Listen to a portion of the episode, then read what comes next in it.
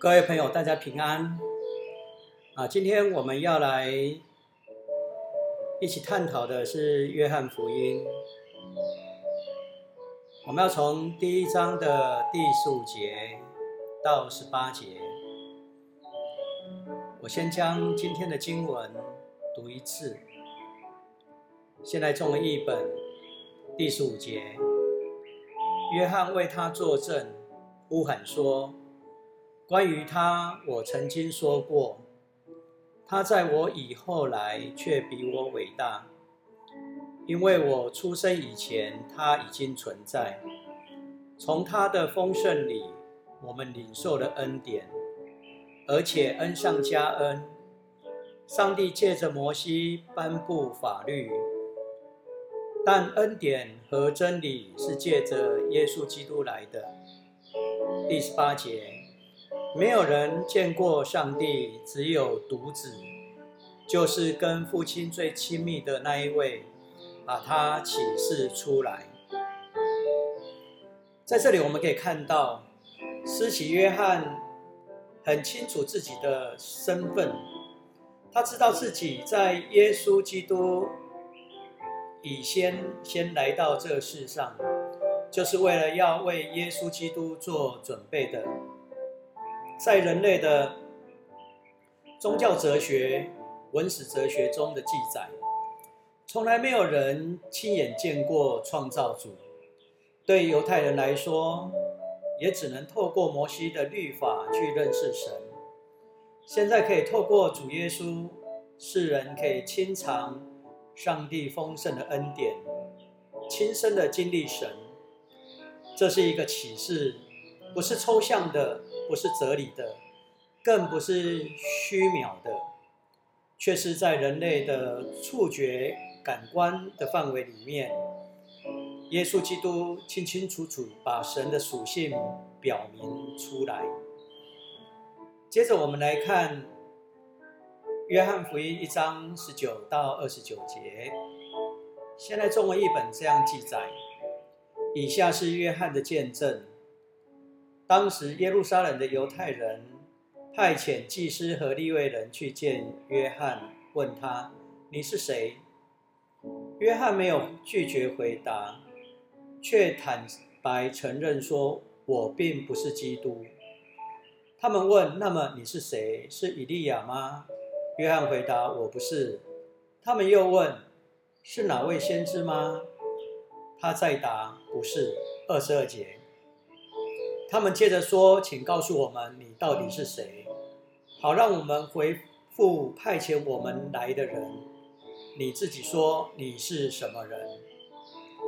约翰引先知以赛亚的话回答说：“我就是在旷野呼喊的声音，为主修直他要走的道路。”法利赛人所派来的那些人质问约翰：“既然你不是基督，不是以利亚。”也不是那位先知，那么你为什么施洗？二十六节，约翰回答：“我用水施洗，但有一位站在你们当中，是你们所不认识的。他在我以后来，我就是替他脱鞋子也不配。”这件事发生在约旦河对岸的伯大尼，就是。约翰正在施洗的地方，十九节这边提到耶路撒冷的犹太人，其实这是指耶路撒冷犹太公会。我们说啊，三德林啊，这是第一世纪犹太人最高的宗教事务机构，总共有七十一位成员，有大祭司担任议长，成员有祭司。文士、长老以及有权势的法利赛人所组成。犹太公会的职责之一，就是对于那些自称是先知、弥赛亚的人，他们可以查验他们是否是上帝差派的权柄。在犹太人的传统里面，只有先知弥赛亚可以为人洗礼，因此犹太公会的人来此质问。施洗约翰，施洗约翰没有自称是先知或是弥赛亚，他只自称他是弥赛亚的先锋。这正好应验了以赛亚书四十章第三节的记载。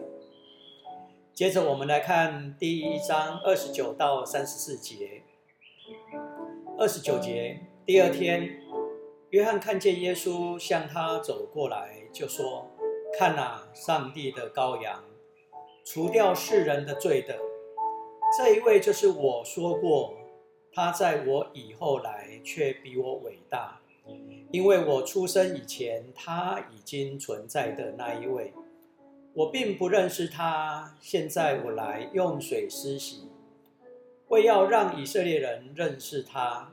三十二节，约翰又见证说：“我看见圣灵像鸽子从天上降下来，落在他身上。我还是不认识他，但是。”那差遣我用水施洗的上帝对我说：“你看见圣灵降下来落在谁身上，谁就是那要用圣灵施洗的。”三十四节我已经看见了，所以向你们证明，他就是上帝的儿子。这段的经文里面，施洗约翰在讲到的时候，他看见耶稣从旷野经过。四十日夜的试探后，来到约旦河。施洗约翰就见证说：“看哪，上帝的羔羊，除掉世人的罪的。”施洗约翰向前来悔改受洗的人说：“耶稣就是以色列人所期待的弥赛亚，是上帝的儿子。”施洗约翰描述。圣灵像鸽子降那降落在耶稣的身上，这是承接旧约的传统。上帝的灵往往进入先知的身上。作者约翰用鸽子形容圣灵，可能因为鸽子在希腊文化当中代表着和平、纯洁，在旧约也代表了上帝的恩典。就像在挪亚方舟的故事当中，鸽子咬了橄榄枝回来，告诉了挪亚，上帝的恩典已经来临。从约翰福音的第一章，我们要来想两个很要紧的教导。第一点，将耶稣道成肉身的精神落实在我们的生活当中。才能带出最美的见证。如果说要选一节经节作为这一章的金句的话，我想一章十四节的上半段蛮适当的。那一段的经文这样说：“道成为人，住在我们当中，充满着恩典和真理。道成为人，住在我们当中。”清楚表明一个很重要的信息：上帝用他的话语，活活的在我们的当中。只接受他话语的人，他的生命可以得着修剪，他的生命可以得到更新的力量。到成为人，让我们学习一位真正有上帝话语在的生命的人，不会以自我为中心。或者是独自的享受生活的乐趣，反而他会愿意像耶稣一样谦卑自己，道成肉身，积极的走进黑暗欠缺的地方，为的是要将上帝的话语实践出来，好让更多人看见生命的亮光。如果你的生活是比较以自我为中心，你是否愿意走出你的舒适圈？住在你的同事或同学中间，叫他们也能够从你的身上经历到基督的爱，积极的将上帝的话实践在我们的生活当中。基督教会两千年来的历史就是见证这个事实，使缺乏软弱的人得着生之勇气，使不公义的社会渴望公义的降临。早期来到台湾的宣教师，都是回应上帝的呼召，走出自己的舒适圈，来到台湾，道成为人，正是呼召我们牺牲奉献，让人因着我们得以蒙福，因着我们认识福音来荣耀上帝。以前我在教会的时候，曾经与弟兄姐妹分享过。每年我们都在过年，过年的时候，我们在除夕夜都会包个红包给孩子们、给父母们。但是我们有没有想过，其实我们可以多包一包红包，为福音的需要奉献，包一包红包，提供给需要的人，给他们温暖。我期待每个人在这一件事情上面，其实都可以参与的。一万元不多，十元也不少，大人小孩都可以一起参与，让我们走出舒舒适圈，让我们以牺牲奉献来回应道成肉身的精神。约翰福音第一章。我觉得还有一个很重要的教导，就是在提醒我们，上帝的话语是要带给人真光，改变人的心。约翰福音很强调真光，这真光是超越人肉眼可见的光，是使人的心灵得以改变悔改的光。被光照的人，被改变的人，才能反映出生命当中。真光的作为。二十世纪中期，有五位美国福音派的宣教师，在南美厄瓜多的雨林传福音给当地的原住民。当地的原住民有一族叫做华欧拉尼这一族的印第安族，这个族被称为奥加族。